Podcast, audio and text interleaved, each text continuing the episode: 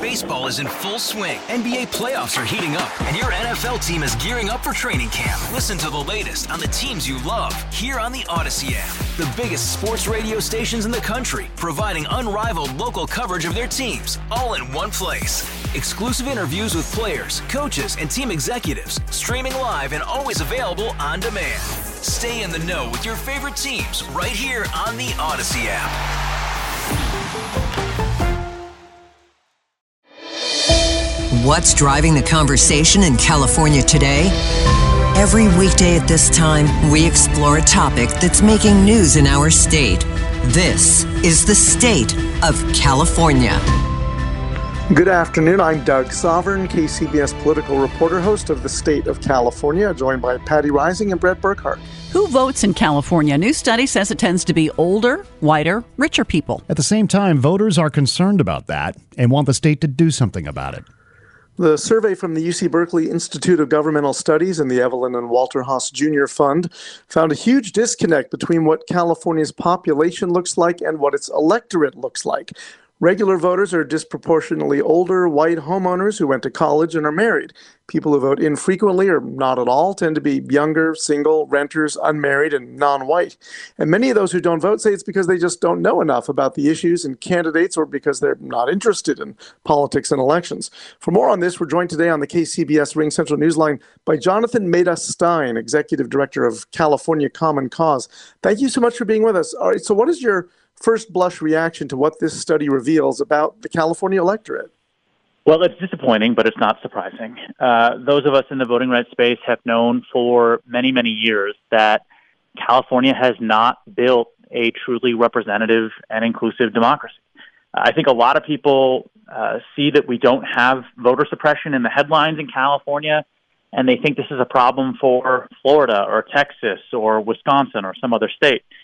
The reality is, though, uh, despite the fact that we've made a lot of progress over the last decade in passing big reforms on voting rights and voter registration and so forth, we have not meaningfully closed voter participation disparities on the basis of race, age, and other criteria. And so we have a lot of work left to do. So many Californians say they don't know about elections, they don't care, but at the same time, 75% say it's a major problem, and two thirds say the state has a responsibility to address it. So, what is that going to look like? I mean, what, what should the state do? Well, that's the million dollar question for people who care about civic engagement, voter participation, voting rights, and so on.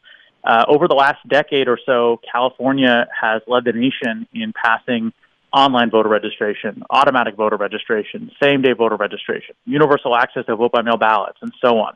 Uh, we're really a model for other states that want to pass um, uh, new laws that will open up access to democracy. But what we're learning is that all of those reforms are necessary, but they're not sufficient. They they do not build a representative and inclusive and participatory democracy on their own. Uh, and so we have to look beyond legal and policy solutions at this point. And that may mean that the state needs to put money into voter education and outreach the same way it put money into census outreach or COVID uh, education vaccine outreach. Uh, maybe we need to see participation in democracy as a public good that the state is responsible for encouraging its, its residents to participate in. You could make the argument that it should start even earlier than that in school and, and getting people more engaged in civics and how the government works. It's an excellent point. Uh, the civic engagement and, and sort of voter participation community has been talking about civics education in California uh, out of an awareness that what we offer to our students currently is badly inadequate. Uh, and we've never been able to figure out how to make that work, in part because in formulating the curriculum, there are just a zillion stakeholders, and it's really hard to get anything done. The reality, though, is that the half a half a year we offer to seniors in high school, it just isn't enough. And civics education um, needs to be integrated into curriculum at a much earlier lev- uh, level and much more consistently. And that civics education can't just be what it was when I was in elementary school and, and previous generations were elementary school, where it's talking about the three branches of government and how to pass a bill. It needs to include things like media literacy, digital information literacy. How do you distinguish real news from fake news? How do you distinguish a real image of Joe Biden saying some, something versus a fake AI generated deepfake um, of Joe Biden saying something. The civics education needs to be more fully integrated, but also modernized. You know, almost a third of Californians in this poll who don't usually vote say they don't think their vote will make a difference.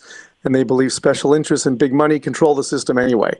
Uh, how damaging is that to democracy? And how do we overcome something that people seem to believe so deeply, especially in an age when a former president consistently tells them everything's rigged against them?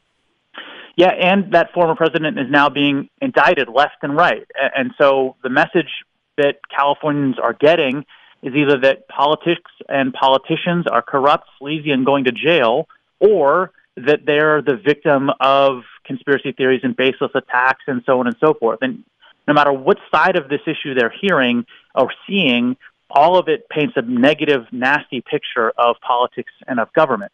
Um, and so I think the, the solution, or what that suggests to me, is that the, the solution for getting more people to participate is not just more reforms around voter registration and voting, but instead looking holistically at the health of our democracy and tackling things like um, redistricting reform and ending gerrymandering, uh, uh, confronting the influence of big money in our politics and making people feel as though government all levels is listening to them instead of major donors and special interests. Um, it means things like countering disinformation and misinformation in our democracy. Uh, and if Californians feel, uh, after years of effort by policymakers and by leaders in civic engagement and voting rights, if they feel like their democracy is worthy of their trust, then I think they'll begin to participate voters like being allowed to vote earlier by mail. Uh, San Francisco, for many years, has uh, opened their polls early uh, and, and, much longer. Do you think more cities and counties need to do that?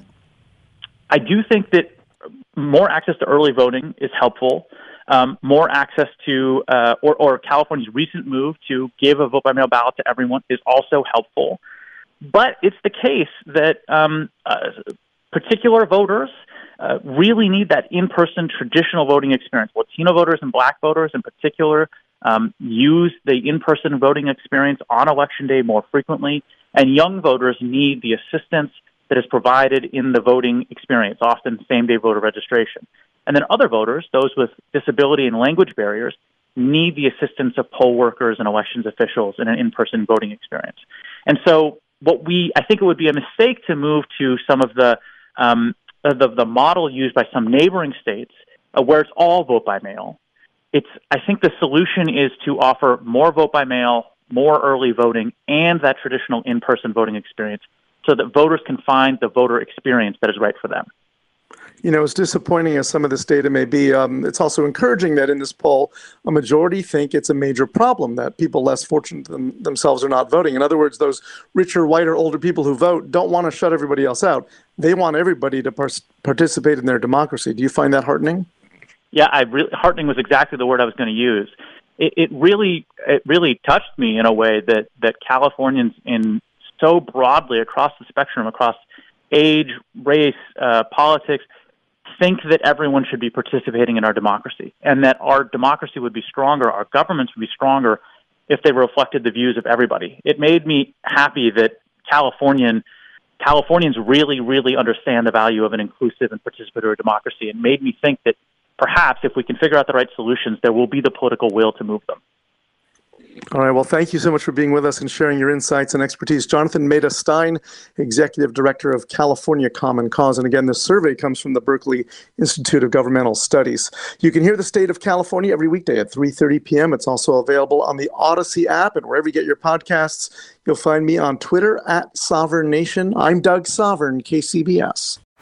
Baseball is in full swing. NBA playoffs are heating up, and your NFL team is gearing up for training camp. Listen to the latest on the teams you love here on the Odyssey app. The biggest sports radio stations in the country, providing unrivaled local coverage of their teams, all in one place. Exclusive interviews with players, coaches, and team executives, streaming live and always available on demand. Stay in the know with your favorite teams right here on the Odyssey app.